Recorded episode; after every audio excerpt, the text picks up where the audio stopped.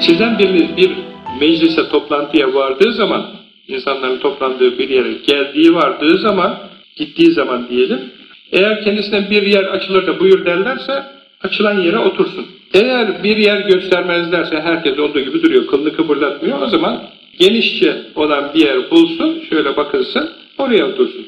İlle birisini sıkıştırmasına lüzum yok. Yer ve açarlarsa oturur, açmazlarsa meclisin münasip boş yerine gitsin, daha geniş olan yerine orada otursun diye buyuruyor. Bu adaptır.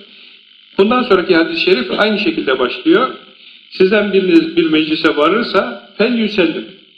Evvela Esselamu Aleyküm desin veya Esselamu Aleyküm ve Rahmetullah veya daha ziyade diyebilir. Selam versin önce. Fe in lehu en yeclise fel yeclis. Eğer kendisinin oturması durumu çıkıyorsa ortaya tamam otursun. Yani yer gösteriyorlar oturması münasip olacak filan. Efendim otursun. Meclisten kalkma zamanı kaldı, geldi. Meclis dediğimiz yani toplantı yeri, toplanma, oturum. Yani Ankara'daki meclis akla geliyor Türkçe'de o değil yani.